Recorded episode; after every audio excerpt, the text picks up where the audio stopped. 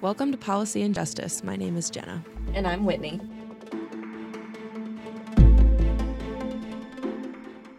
We are very excited about this episode because we will be covering topics on cyber safety education, the dark net, and cybercrime policy.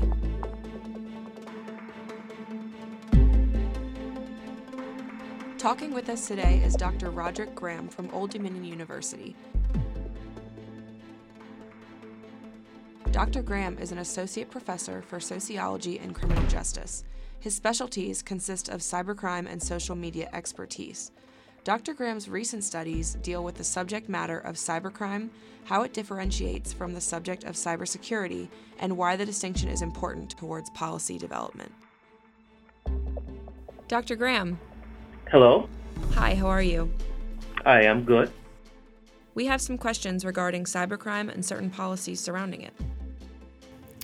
First of all, as you understand it today, what are some current policies surrounding the topic of cybercrime? Well, one of the things that I've been working on is uh, the lack of, of public interest in cybercrime.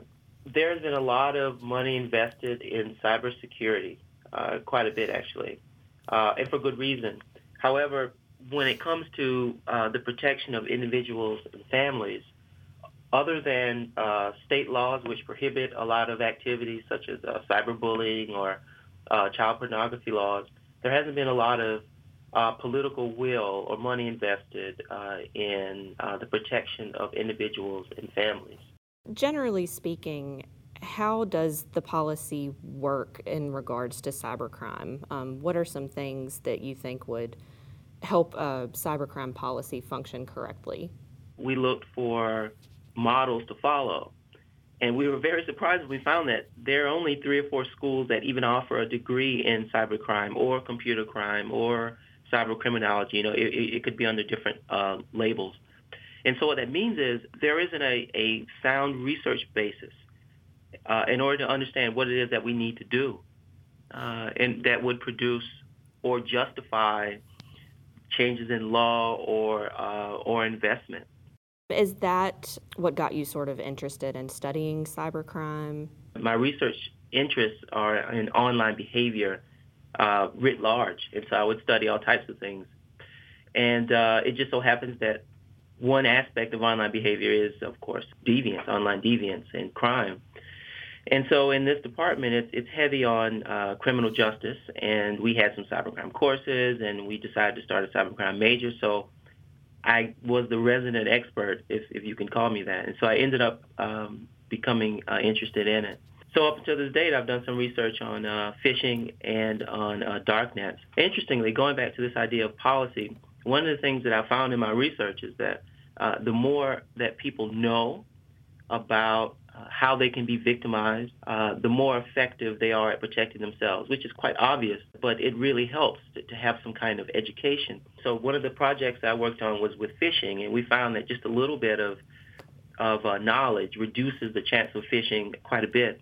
So uh, if there are more studies like that coming out out of uh, academia, it might then form the basis for state or federal investment in more education. In your words, how does the darknet play a role in cybercrime? Somewhat anonymous and to evade law enforcement. And so if they are interested in some kind of illegal or illicit activity, uh, it's much easier for them to do it. So uh, the research that I did, I wanted to look at the variety of actions on darknets. The media talks quite a bit about, uh, I'm sure you've heard of the Silk Road and, this, and these drug marketplaces that are on the darknet. And so I knew about that going in, and that's and indeed that's what I saw. People were buying and selling all types of contraband. There was also a lot of child pornography, and so people do those things there because they can simply avoid uh, law enforcement. Do you believe that the concept of the dark net is a difficult subject matter for policymakers to research? Well, the space is hard for people to research because it requires learning a little bit more than you probably want to. So like I had to, Tor is the uh, software that most people use to go on to the darknet. But I would imagine that, let's say a criminologist or sociologist who's interested in that kind of stuff, they would have to learn a little bit about that technology uh, in order to, to even begin researching it. So that's a, that's a block. And so if, if policy is informed by research, then policymakers won't have this knowledge. In fact, the research that I did was really came to a more complex conclusion about the darknet. Yes, it is a lot of crime, illegal and illicit behaviors on, on darknet, but at the same time, there are quite a lot of people there who just simply want freedom of expression. I mean, for the same reasons, they don't want people snooping on them. They don't want uh, Big Brother looking at them. It's just that they're not, but they're not doing anything illegal. They just want to uh, speak freely. Well, so my conclusions about darknet would possibly inform policymakers because then they wouldn't say, "Hey, we got to shut all this down." Like, there's not the technology that's necessarily creating the problem; it's the people there. But if this information doesn't get out, then the conclusion would be, okay, we need to shut all these technologies down because they're inherently bad, which would be incorrect. What are some things that you have found within your own research? There's a special type of person that goes on to uh, darknets. Well, they have to be somewhat tech savvy.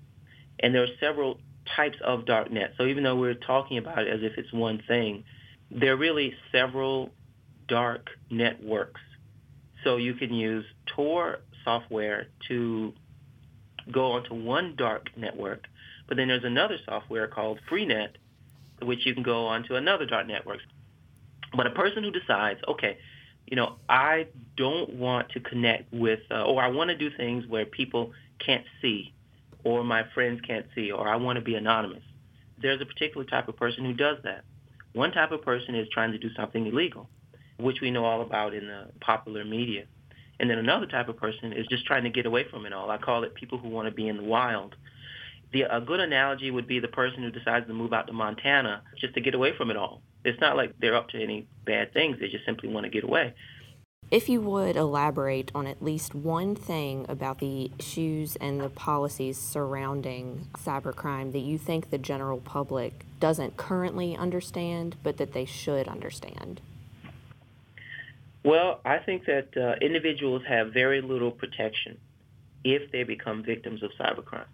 There were several laws passed in the late 90s, I think the Identity Protection Act, and uh, that provide some nominal level of support and protection.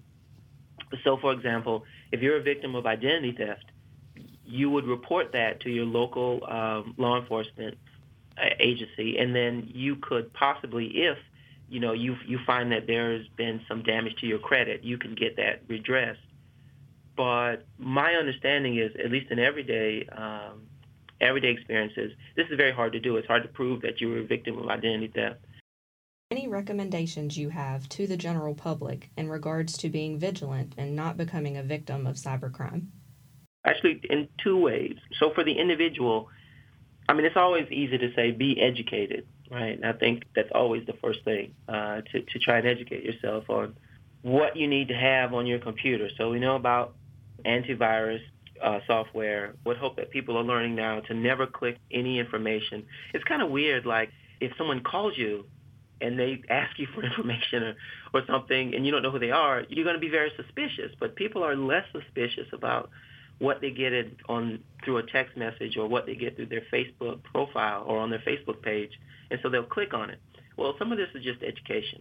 This also makes me think that it's almost kind of cultural, and we're we have to get to that point where we start teaching kids some kind of civic digital literacy. I remember when I was very young, there was there was this cartoon where there was a character, and he would be like, "I'm just a bill, I'm just a bill on Capitol Hill," and he would be singing the song, and it was to teach kids about how a bill becomes a law. And so through that way, it was it was just a way of teaching kids how to be citizens, right? And you start very young. Well, I mean, it's the same process, I think, with the online environment. If we just start, you know, teaching kids very early, basic coding and basic uh, safety skills, I think over time, you know, we won't have so much of a problem. How early of an intervention do you think uh, there needs to be in regards to educating young folks about what to do to keep from becoming a victim of cybercrime, cyberbullying, things like that? I think there's this conceptual difference between cybercrime and cybersecurity, and, and before we can move forward, we have to understand that there are differences and, and think more conceptually before moving forward. I think it's the same with uh, teaching kids. I mean, I, I start in my mind with the idea that the digital environment, that it's a space that, that we live in, right? It's not just a tool. It's It's that we're living there. Physically, we're not living there, but you know, humans are a symbolic species. So if we, I mean, it's all symbols online. So even though our bodies aren't there, we are engaged in the online environment. And so we take this idea that we are, this is a new space that we're living in. We just have to teach people uh, early on, you know, how to live in this new space. So I'm just saying, you know, from birth, if that's appropriate. Thank you, Dr. Graham. So, Whitney, what information from the interview surprised you the most? I think the information about the dark net was the most surprising. I wasn't aware of how much uh, concepts from the dark net had grown and uh, the lack of research that has been done on it so far. As well as the lack of policy. Correct. What concerns does that raise? I think it raises many concerns. Um, first of which, the general public isn't aware of any such policy that they should be following in regards to cybercrime uh, which leaves the door open as far as victimization and being vigilant and making sure you don't become a victim of cybercrime. But so little is known about it due to the lack of policy that we see today. Joining us now to further discussion is Chandler and Serena. Dr. Graham brought up a good point about teaching internet safety in schools and through TV programs. Serena, do you have any thoughts about that? After hearing from Dr. Graham, I decided to do my own research on education programs for internet safety. And I found out that Virginia's former governor, Tim Kaine, signed a law in 2006 to implement an internet safety program in schools. And the program is a combination of acceptable internet use, which bans certain websites in schools, and internet safety, such as chat rooms and cyberbullying. There are a few websites on internet safety that are more focused on educators creating a lesson plan for them, such as NetSmartz and Garfield education kits. And also decided to do some research on TV shows since he talked about, talked about Schoolhouse Rock. And I was not surprised, but there were no TV shows that discuss internet safety. Like Dr. Graham said, it may be a good idea to create a TV show or cartoon that focuses on internet safety, maybe even incorporate it into a current TV show such as Arthur or Dora the Explorer. These education programs are essential now and will continue to be even more essential as cybercrime continues to expand. So, on the topic of education and internet safety, let's get into some of the potential dangers that arise from internet usage, like the dark net, for example. What do you think, Chandler? I think it's important to understand what the darknet actually is. The definition of the darknet is that it's a network where online criminal activity can take place. Identities and locations of the individuals on the darknet are concealed. It is also a software program that can be installed on a computer. Actually, only 1% of the entire web can be accessed over normal browsers, and the rest can be accessed through the dark web. One specific website used is called Tor. Tor was developed by the US Navy and contains what is called the Hidden Wiki. The Hidden Wiki contains contents of drugs, contracted killers, guns, neo Nazi chat rooms, human trafficking, and animal torture, and so on. The Darknet plays a role in cybercrime through drug marketing places. Um, there's lots of child pornography, um, hacking, selling people's personal information, um, things such as the current Equifax breach, which took place, was actually through the dark web. So, this brings us to the issue of how do you actually create a policy that helps confine the usage of the dark web? Thank you, Serena and Chandler, for joining us today. We hope you have enjoyed our episode.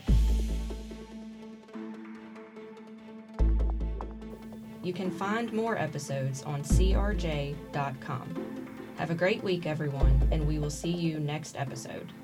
And don't forget to visit our website for the transcript of this episode on crj.com. That is C R J dot C O M. If you have more questions about this episode, please send us an email at crjpodcast at crj.com or like us on Facebook and follow us on Twitter. Thanks for listening, everyone. Policy and Justice is brought to you by the College of Humanities and Behavioral Sciences at Radford University.